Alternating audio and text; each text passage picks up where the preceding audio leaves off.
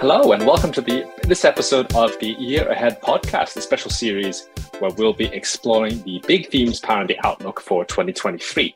Uh, I'm your host, Galvin Chia, emerging market strategist in Singapore, and today we'll be talking about the outlook for the global oil market, how this impacts the regional and global views on growth and policy, and what this might mean for the energy transition. Uh, on this episode today, we'll be joined by a truly global panel. Our resident oil watcher, Brian Daingerfield, head of G10's FX Strategy Americas in the US, uh, and of course, Eimear Daly, emerging markets macro strategist in the UK. So let's start off with a couple of questions. Um, Brian, you know, from the big picture, you know, the macro angle, what's going to be the macro backdrop for energy next year? You know, what are some of the big themes that we might be uh, coming to expect? Well, thank you very much, Galvin, and thank you everyone for joining. So, uh, the when you think about the macro environment, it's certainly looking like 2023 is going to be a more challenging backdrop from an oil and energy demand perspective. You think about the difference between 2022 when we were heading into 2022 and now monetary policy had not begun to be tightened in any meaningful way in a number of major economies and we were still sort of coming out of the lockdowns um, from the post pandemic period in a lot of places. And so the growth outlook heading into 2022, and with it, the outlook for oil and energy demand was quite strong.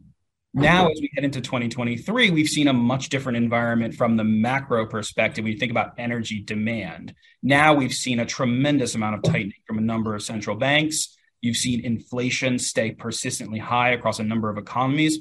That's weighed on growth expectations, it's weighed on real incomes. Uh, it's weighed on discretionary spending and also consumer confidence as well. And certainly the tightening we've seen has weighed on interest rate sensitive sectors across a number of economies. And so that combination has led to a much more challenging macro environment from an oil and energy demand perspective. You know, we think about in strong growth environments, industrial production is improving. There's demand for travel. There's demand for uh, services. That's the kind of environment that's going to lead to higher demand for energy and for really all commodities. But instead, it looks like we're heading towards an environment where growth is set to uh, to moderate further and even contract in some major economies. And so, from that perspective, you think about this supply demand imbalance we've been facing in energy markets globally. Heading into 2022, the demand side of the coin was really pushing that imbalance further. If anything, the demand side was really uh, very very positive, and supply was really struggling to keep up. I think as we move into 2023, we're talking about maybe a more balanced picture where demand is not nearly as strong; it's starting to moderate. But we still have problems on the supply side. I think it's still fair to say that we have insufficient supply, and certainly some of the geopolitical factors that we're going to talk about in this podcast have really played a role in reinforcing those shortages. And so, from the macro perspective, I think it's clear that the demand environment is likely to be worse than it was in 2022. But I'm not sure that means that we should expect energy prices to fall substantially because we still have this imbalance on the supply side. Right. So you mentioned sort of, yeah, like it's very interesting because we're talking about you know this transition between you know 2022 2023 and given you know 2022 was such a momentous year for for so many different markets and for so many different you know countries and economies around the world right you know we obviously had oil and gas markets rocked by the Russian invasion of Ukraine. Uh, and of course, as you mentioned just now, there continue to be these lingering worries about uh, insufficient energy supply. Um, but many economists and market watchers are also, you know, we're hearing incessant talk about a recessionary environment that's coming and that's that's going to be weighing on global demand it's going to be weighing on the global uh, economic outlook. What's that what do you think that's going to mean for energy markets brian? I think you've hit upon maybe the core conflict in energy markets right now is that there is a macro environment that's telling you that oil and energy demand is likely to be lower. But then as you look at the micro environment especially from the supply side you struggle to find uh, evidence that you've seen real material shift in this core imbalance where there's simply not enough supply of goods. And you think about, you know, we'll touch on this uh, in more depth when we get to to Eimear, but discussing the Russian invasion of Ukraine and Western sanctions on Russia that have resulted have led to Western economies essentially trying to diversify away from Russian energy products. And so that's created effectively localized shortages where um, economies across West, uh, across, especially in Europe, um, have paid tremendously to try and shore up supplies um, ahead of the winter. So you have this micro environment where you've lost, especially for Western economies, maybe not the global economy, because China and India have played a role in absorbing some of that Russian supply. But from a from a European and Western economy perspective, you've had these shortages. At the same time, there should be expectations around oil supply increases coming from OPEC and the US and others. That's probably going to have to be ratcheted down. You know, recently, back in October, OPEC changed its strategy. It's now in price defense mode. It's no longer increasing uh, its oil production quotas. Instead, it's most recently cut its oil production quotas. That signal from OPEC is likely that they're going to be on the defensive, instead, trying to support prices rather than increase market share. So that's a pretty significant change. And that speaks to that macro environment that we were talking about. OPEC is trying to get ahead of an expected slowdown. And when we think about investments in uh, oil and gas projects, which is pretty important for supply growth as we look several years down the road, those decisions are not necessarily being made on current prices Instead, they have to take future prices and future demand into account. And so, what we have seen, and this isn't just a post pandemic phenomenon, I think this has been true um, before the pandemic as well, but there's a real question over whether or not investment today uh, is something that's going to be worth it a couple years down the road.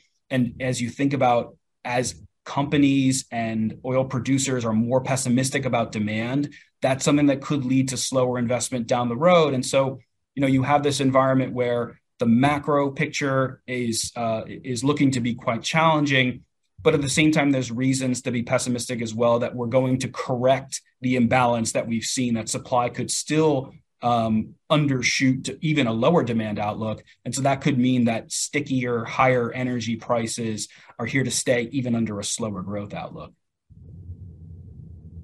Right. So let's just actually go back to something that you mentioned earlier, Brian. Let's maybe zoom in on some of these differentiated, you know, regional impacts, right? Obviously, oil and energy markets trade globally, uh, but you know, the, the way that these energy price shocks and the way that the changes in structural in, in, in demand, economic demand are going to play out will be different, um, you know, across different regions, right? So, so just turning to you, Eimear, I'm just wondering what the impacts are going to be like for you know Russia's neighbors in uh, in Europe and the likes of you know Central and uh, Eastern Europe.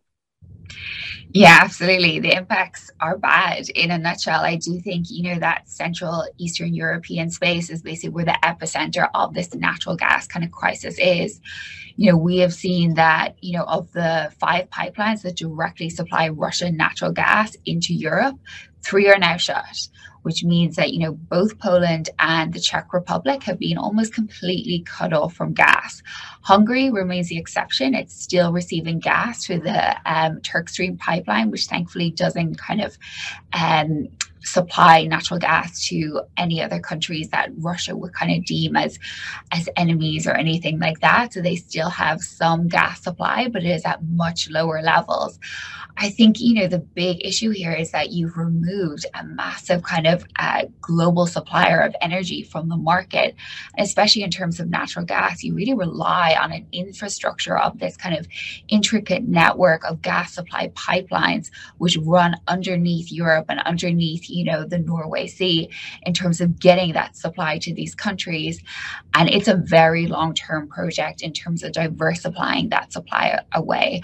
And now you're faced with the alternative of you know if you look for other energy sources they're considerably more expensive yeah, so that really sounds like it's almost like a pan-European project, isn't it? Like you're hearing about high energy prices as far as the UK, you're hearing about high energy prices across continental Europe, uh, and it sounds like you know, as you mentioned, we're definitely hearing about uh, you know high energy prices and shortages across Central and Eastern Europe as well. Brian, what about in the US? What are some of the impacts that you're thinking about, or that you're uh, you know potentially we're going to see there next year?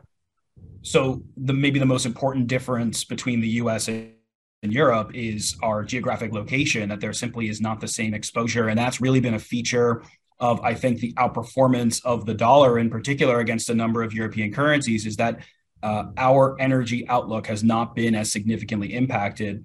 And you could almost say that the US, from an energy exporter perspective, I don't want to say the word benefit, but you know, the US has to be an important player in the diversification away from Russia uh, for Western European nations. Um, and so LNG uh, production and exports, for example, um, the and, and, oil production as well. That has to be an important part of the future energy story in Europe. And so, from a growth perspective, I think the U.S. has ended up as a relative beneficiary, and we've seen that play out in currency markets, certainly with the strengthening of the dollar that we've seen. Um, and that's you know something that we've seen we've seen that differentiation now, the the story for the dollar is one that I think is going to really depend on the Fed um, and relative growth as well as we look into 2023.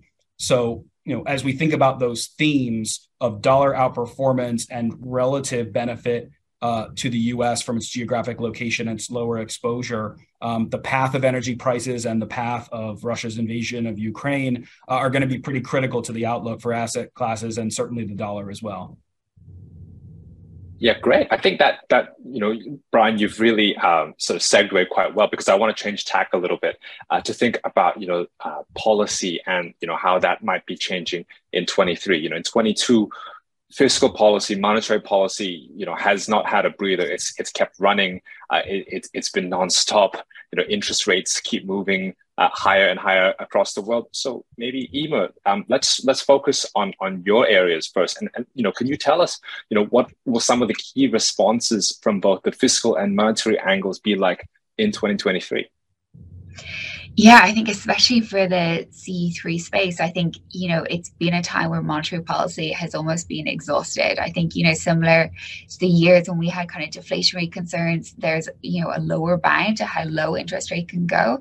And for a lot of these economies, there's also an upper bound, you know, so we've seen kind of sequentially Poland, Hungary, Czech Republic effectively calling an end to their hiking cycle or at least pausing, you know, very aggressive hiking cycle and switching track. So, you know, Czech Republic Republic introduced uh, FX intervention. They did in considerable scale. We've had, you know, Hungary, which is kind of pulling these liquidity levers in their economy, making it very hard for currency for currency um, participants to kind of short their currency so they can more ring fence their economy against imported inflationary pressures. And Poland also in October kind of paused its rate hiking cycle and has looked at kind of private placement of debt and other kind of initiatives um, almost to pivot more um, uh, to unconventional policy um, as they really can't keep um, can keep hiking interest rates to such punitive levels for their domestic economies. In terms of fiscal policy, I think you know a lot of these countries have kind of implemented, um, I would say, energy price subsidies, and that's really they're taking on this energy price risk onto the fiscal balance sheet, uh, which is probably you know a problem we'll have to contend with in 2023. Um, they have you know had to increase borrowing, but they're doing so uh, to really kind of support their economies, to support households against extortionate energy prices. I think where the risks are probably the greatest are where we see, you know, coming elections. So, for example, in Poland, we've got an election coming up in in um, potentially uh, August uh, or sorry October of next year, um, and we have seen kind of considerable moves by the central bank or by the government there to support households with um, significant fiscal expansion, and we haven't seen that being well received by um, by their debt markets. They've had massive sell off in their um, in their local currency debt and yield spiking. Um, so it's certainly a very difficult time for um, for policymakers. Brian, what about in the US? Clearly, you know, there isn't as much risk from, you know, uh, outsized fiscal expansionism or, or, or, sort of pump priming maybe prior to, to the elections. But what's it looking like from the fiscal and policy space uh, from, from, from the US? Well, the fiscal monetary policy mix looks like it's probably going to have to be uh, mostly monetary and not a lot of fiscal. You know, we are still, you know, as we're recording, the results of the U.S. midterm election uh, are still outstanding, but it's looking like that uh, Republicans may have taken control of the House of Representatives. And if that's the case, monetary policy is probably unlikely, excuse me, fiscal policy is probably unlikely uh, to be able to take on any of the burden of higher energy prices uh, onto the fiscal balance sheet, as Eimear mentioned. You know, certainly that's something that's been part of the playbook across a number of economies in Europe, trying to take pressure off of consumers and businesses and put it more um, onto the fiscal side. Um, so monetary policy feels like, you know, if we're heading towards a downturn, in the US, monetary policy may have to play more of a role, but inflation may prevent the Federal Reserve from being able to do that. And maybe the more interesting angle from that perspective is that services and non energy inflation is probably going to be playing a more important role here. Because if you just look at futures prices as they are now, as you take some of the year over year effects out of inflation calculations uh, from energy moves last year on the e, uh, at the time of Russia's invasion of Ukraine, it's looking like delivered inflation from a year over year perspective from the energy side is probably going to come down in a lot of economies. And so, energy and inflation uh, is obviously going to be very critical if you start to see some meaningful progress on inflation. Maybe that gives uh, the Federal Reserve and other central banks more confidence that they can start to slow and ultimately pause their tightening cycles. But you know, from a consumer perspective, from a growth perspective, even if inflation uh, you know, year over year inflation is low. Individuals still pay for gasoline, they still pay for food, um, and higher prices is something that could still potentially weigh on consumer sentiment and, and demand as well. And so we think energy prices and energy price inflation, but the overall inflation picture as well, I think is going to be very important to think about as we consider will monetary authorities have flexibility to slow or pause the relentless pace of tightening that they've had to do to try and keep inflation under control. We know energy and commodity prices are very important uh, in that discussion. So it sounds really like a lot of these authorities really have their hands tied going into 2023. You know, thinking about the upper bounds of monetary policy, thinking about where these sources of inflation, and maybe thinking about you know the, the market impacts and and central bank policy credibility, it, all seems like it's really starting to come ahead, and it does really sound like it's going to be a, a fairly challenging tightrope to walk uh, as we enter uh, the new year. But I mean, let's think about. I, would like to sort of ask you both about the potential about uh, impacts on you know not just these these um, sort of financial markets in 2023, but also thinking about you know the state of play about the sustainable energy transition, right? Like that's a consistent theme uh, that that's been you know that that we've seen uh, throughout you know in, in, many many sources uh, over the last couple of years right? And and obviously with a huge supply shock that we saw in 2022 you know how does that impact the transition to you know uh, lower carbon more sustainable uh, energy sources? I wonder maybe brian if you could kick off with some of your thoughts on that. Well sure. I think uh, the war in ukraine i think has brought out um, vo- vocal defenders of the transition and vocal critics of the transition as well, with the critics essentially saying that the the war and the subsequent shortages that we've seen have increased the need for energy security at home. So what that means is for uh, for us in the U.S. is more oil production, more gas production, um, lower barriers for investment in new projects, um, lower government oversight, uh, that kind of uh, that kind of impulse, basically saying that the energy transition away from fossil fuels is happening at a time when fossil fuels are needed more than ever to cover for the shortfalls from hostile, you know, from from loss of supply from what we would consider hostile nations. But you know, there's another side of that coin, as we know, which is that this invasion has made the transition uh, more the, the, the argument that the transition is needed is maybe more obvious than ever uh, for exactly that reason that uh, one of the great ways to diversify away from energy sources that are controlled by uh, you know hostile nations would be to improve energy infrastructure at home and that could include and should include uh, alternate and cleaner energy sources. And so investment in those uh, in those types of technologies is something that could reduce our reliance on uh, foreign sources of energy, not just for the U.S. but for global economies. And so, from that perspective, I think you've seen two sides of this argument, maybe speaking, uh, trying to speak to each other and sending different messages about the same conflict.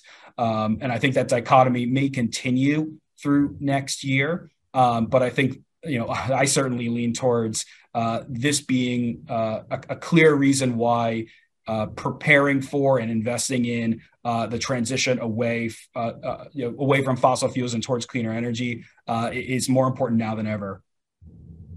And Eimear, I mean, the EU definitely has the you know energy transition and sustainable energy as one of its you know top priorities, right?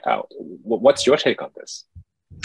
Yeah, I would agree with Brian. I think, you know, in the short term, it definitely is negative in terms of, you know, we've seen kind of out of desperation a number of countries kind of reverting to high carbon emission fuels. But I think in the long term, it's positive because it does underline the importance of having your own source of generation and more and more that is um, that is renewable energy. Um, you know, we've kind of seen some sad realities on the ground. I know in Poland, for example, there's stories that they're actively kind of burning rubbish in homes to stay warm. And, you know, as well as that being desperately sad, I think it, it's also a high carbon emission. Um, you know, we've seen South Africa have incredible demand for its coal output, and, and some authorities there kind of reinforcing the message that, you know, actually this is a, a reason for us to stay in the coal industry and to keep uh, mining coal. Um, but and I will also say, I know Brian touched on this before, that for emerging markets in particular, right now is a very hard time to get investment into renewables, into new kind of um, energy infrastructure because interest rates are so punitively high. And I think also, you know, these are very long term projects. They're five to 10 years in terms of your eventual output. And investors want to see a return in one to two years. So I think there's a number of factors in the short term which will probably hold back that move into more renewables. But in the long term, you know, I think we have really kind of underpinned the point that you need to have a diversified source of energy and more and more your own kind of domestic generation. And for a lot of economies, that is definitely renewables. Um, and I also think environmental environmentalism has seen so much momentum. And even in this environment where we're facing energy shortfalls, it continues to have momentum. Economies continue to be held to their environment commitments. So I don't think this is anything, you know, where we will see a significant reversal of any of the progress made. Well, Galvin, if I could actually jump back in here, uh, I would like to ask you about one potential source of energy in 2023, which is China. As an EM strategist yourself covering Asia, we know that China is obviously very critical to the outlook, and there's been a lot of speculation in the market about the timing and pace of China's emergence from its zero COVID strategy.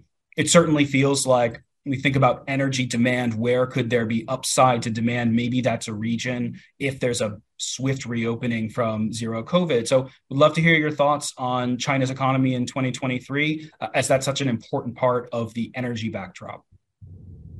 Yeah, sure, Brian. Thanks. Uh, what a surprise. No, I think as you guys have both mentioned, you know, yourself and, and Eimear included, it, th- there's sort of two components to this. So one of this is obviously sort of the cyclical component, or, or where does the economy go, and how does that influence uh, energy demand, you know, from the economy as as a baseline. And the second really important component, really important component, I think, is is the impact of policy and how does you know these policy levers, where possible, try to shape uh, that outlook uh, and, try to shape, you know, the where where energy investment go, goes and where it sources uh, its energy supply. So I think let's maybe we can tackle each one of those uh, in turn. So obviously, in terms of the economic outlook, so much of this really hinges on, you know, as you mentioned, COVID zero, uh, how economic activity continues to be uh, constrained by that, but but actually, you know, how recent signals, uh, you know, from from the media and how some of the speculation is basically suggesting to us that you know the the, the bulk, you know, the, the, the worst part of of uh, of COVID zero uh, is is already behind us, right? So I think you know our perspective, from our perspective, you know, we think that the the economy starts, you know, gradually starts opening up from about Q1, but that's going to be a very very gradual process that lasts throughout the year. And so I think from there, you know, uh, because growth was so uh, suppressed uh, throughout the course of this year, you're sort of mechanically, you know, by, almost by, by default, right? You're going to see a pickup uh, in, in, into sort of you know uh, uh, Q2 uh, and and the rest of the year, right? And so I think on that basis, you can definitely expect some of the energy demand for China to start to pick up again. I think particularly as well, you know, in terms of their growth mix, their growth policy, and their emphasis on where they want to put their money into, whether want, they, how they want, you know, uh, the, the, the sectoral drivers of, of growth in China, we, we think that that's probably going to shift to something like uh, infrastructure development, right, and and potentially some household consumption as well. But I think the infrastructure development angle, of course, you know that that's going to require energy, that's going to require you know primary energy sources and secondary energy sources. So that's going to provide an, a sort of natural uplift to, to global energy demand. But I think that being said, you know, on balance though, you know, we're, pro- we're we think that the base case scenario seems to be one where know, um, this sort of uh, increase is sort of weighed by a still fairly conservative and, and cautious approach to stimulating the economy. So I think in terms of the balance of global supply and demand levers, uh, you might see, you know, I think the, the, the, sort of the global downturn, you know, the, the, the, the easing off of global demand start to weigh a little bit more than, you know, the uplift provided uh, by China in terms of uh, the demand there. So that's that, you know, uh, sort of cyclical angle thinking about the policy angle, I, I, as you guys have all you know rightly mentioned, right? 2022 really brought so much into focus questions about energy security, about you know, the sustainability of of energy uh, supply, and I think from that angle. Uh, it, it's still very much uh, the you know that's still very much uh, on the cards for China. So on the one hand, this idea of security, energy security included, is going to be featuring very, very prominently uh, in China. China has emerged as one of the, you know, uh, few buyers of, of Russian uh, uh, uh gas uh, throughout 2022. and I think, you know, the fact that China will be featuring energy security as a real core part of its short and medium term policy goals, right? as it moves, you know, into sort of this new, this the, the, the next decade, that that's going to keep them sort of still looking for, for fossil fuels, and that that's going to keep you know demand high. It's potentially you know you might even see signs of you know stockpiling uh, at the beginning or, of next year or throughout the course of next year. But on the other hand, you know the, the one thing that's often touted is the fact that China is by large you know the world's largest uh, uh, um, uh, investor in renewable energy sources, and it dominates so many uh, segments in terms of manufacturing and renewable energy sources. You know, like batteries are up and coming, dominance in, in photovoltaic sales very, very well known. So I think in terms of that, you know, the direction of travel in terms of where Chinese policy is allocating these resources and and and you know capital, uh, you know, know-how, people, technical technological knowledge, that direction of travel is definitely not going to change. So I think the assumptions that a lot of people are working to, the I, uh, the International Energy Agency included, are that we're probably going to see a peak in in sort of you know fossil fuel based uh, demand, you know, oil demand certainly, uh, throughout the course of the next decade. Of course, that's a sort of longer term perspective. But I think, you know, in the short term, as as Eimear's rightfully mentioned, right, the, the, the, the impacts of the shocks in 2022 will mean that in the short term, you're probably going to see a lot more de- dependence on fossil fuels before, you know, the, the slower moving uh, momentum behind renewables starts kicking into gear uh, for China. Thank you, everyone, for joining us uh, today. I think that brings us to a, conclu- a close uh, for today's podcast episode. Uh, thanks, everyone, for listening. Uh, and of course, to our guests, Brian and Eimear, for joining. Be sure to follow us on social media to get other episodes in the series at the moment they're published. Uh, and if you like what you heard today, hit that like button so it's easier for others to find. Bye for now.